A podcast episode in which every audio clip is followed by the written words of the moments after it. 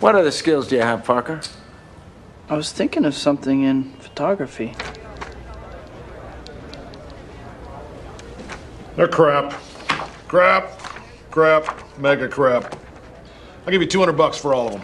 That seems a little low. Take them somewhere else then. I'll give you 300. That's a standard freelance fee. Tear up page one, run that photo instead. Give this to the girl up front, just so you get paid. I'd like a job, sir. No jobs. Freelance. Best thing in the world for a kid your age. You bring me some more shots of that newspaper selling clown, maybe I'll take him off your hands. But I never said you have a job. Meat. I'll send you a nice box of Christmas meat. Best I can do. Get out of here. Bring me more photos.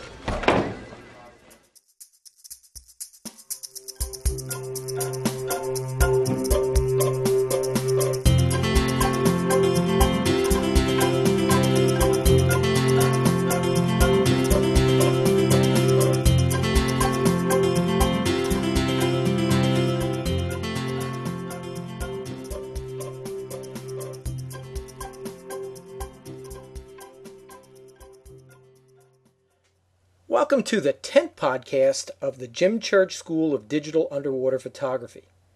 It's been great fun making these podcasts for all of you, and we hope that you found them useful and enjoyable. The subscription numbers continue to climb, and your positive feedback has been very gratifying. Thanks. Before we get started, we have one announcement today. We won't be able to bring you our podcast next week on May 20th because Mike and I will be aboard the Turks and Caicos Aggressor for the first of our 2006 season of underwater photo classes. We're both very excited about the trip. Once again, we have a full boat, and this next week is going to be filled with plenty of last minute preparations. We will return with a brand new podcast on May 27th. We expect to have a lot of exciting details from our week in Turks and Caicos, one of our favorite photo destinations. In fact, we hope to get a few podcasts out of the week, including some interesting interviews and on location photo journals.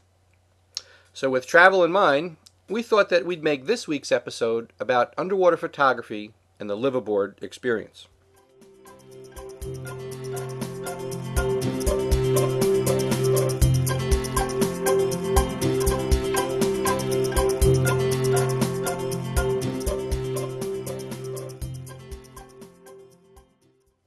Anyone who's visited our website has seen our schedule of underwater photo classes. After all, that's what our website is there for. The one thing that you'll note when you examine the schedule is that all of our classes are conducted aboard the Aggressor fleet of liveaboard dive boats. We have a long-time relationship with the Aggressor fleet.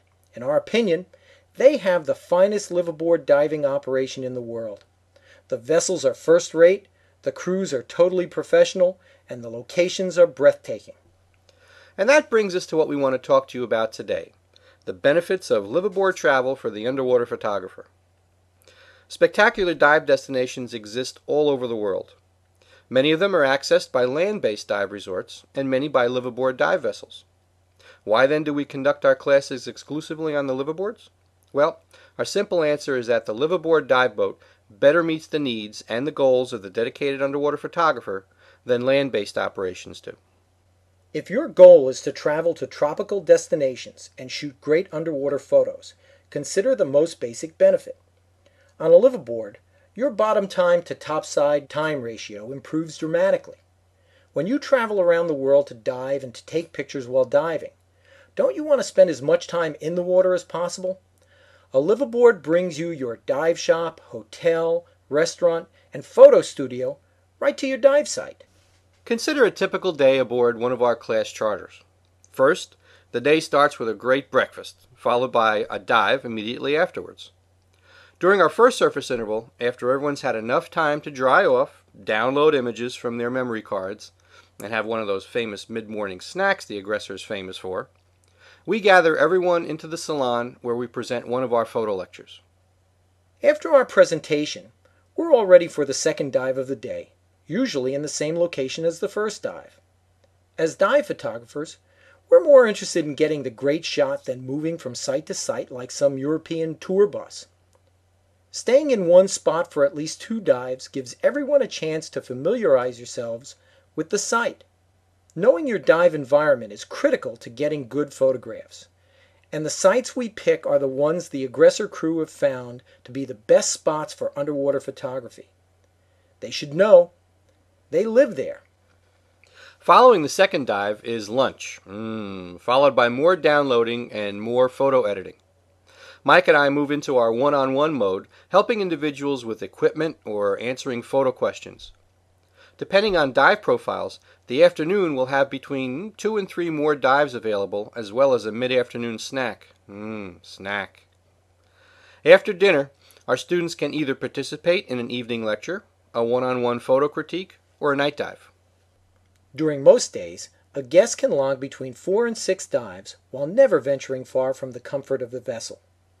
Compare that to the typical two tank land based resort dive, where your total free time is filled with lugging gear back and forth to the boat, finding food, or rushing to change your camera equipment. That last item is a huge benefit for live aboard photo divers.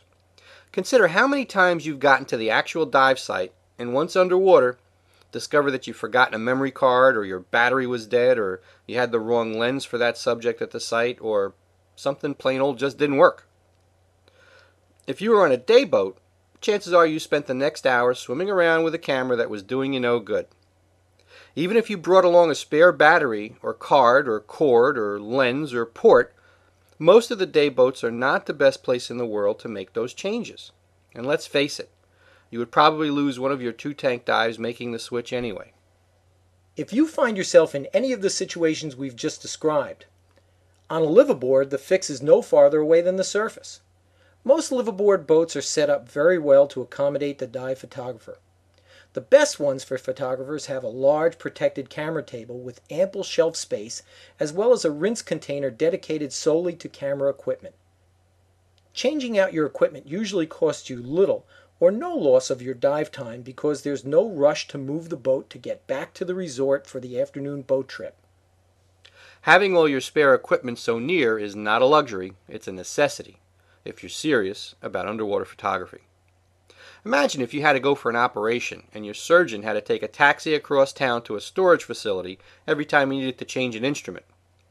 That's the difference between having all of your equipment on the boat, protected, and in easy reach, versus back in your hotel room on dry land miles away. As we mentioned earlier, a major advantage of the liveaboard experience is the efficient use of surface intervals. Rather than using most of your surface time schlepping between dive site and shore, the liveaboard photographer can put all of the surface interval to good use.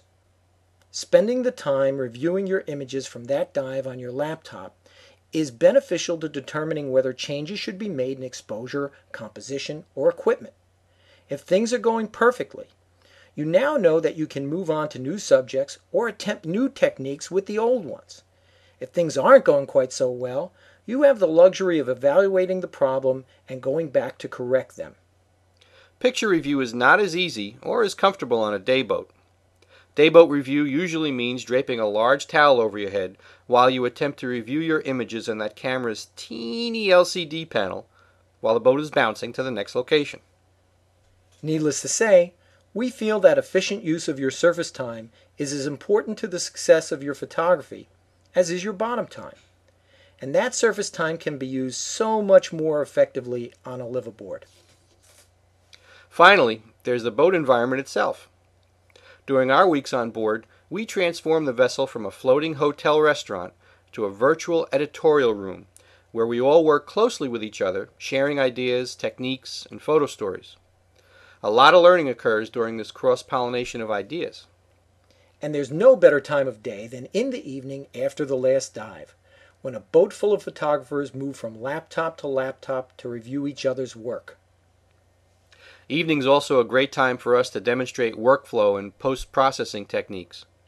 Most nights, we don't crawl into our bunks until the wee small hours because of all the time we spend with folks demonstrating, reviewing, editing, and recommending. Now, these trips are a vacation too, and our destinations have some pretty spectacular land based activities, as well as shopping and sightseeing. We recommend that you add a day or two to the front or back of your trip just for that. You're there already, so why not indulge yourselves? If it's photography that you're after, well, there's no better way to achieve your goal than by spending your dive vacation on a liveaboard dive boat. Over the years, Mike and I have found that the convenience of having your hotel, restaurant, dive shop, and photo studio tethered to your dive site by the mooring line allows the dive photographer to focus their attention on the matters at hand, taking great pictures. After all, isn't that what it's all about? Well, that's about it for today. And Mike and I are off to start packing. Since there won't be a podcast next week, that would be a perfect time for you to consider what topics you'd like us to cover in the weeks to come. Type up your ideas and email them to us at podcast at jimchurchphoto.com. We look forward to returning in two weeks, and hopefully, we'll have some exciting stories to tell you. Until then, this is Mike Haber, And Mike Mesgleski, and we will see you on May 27th.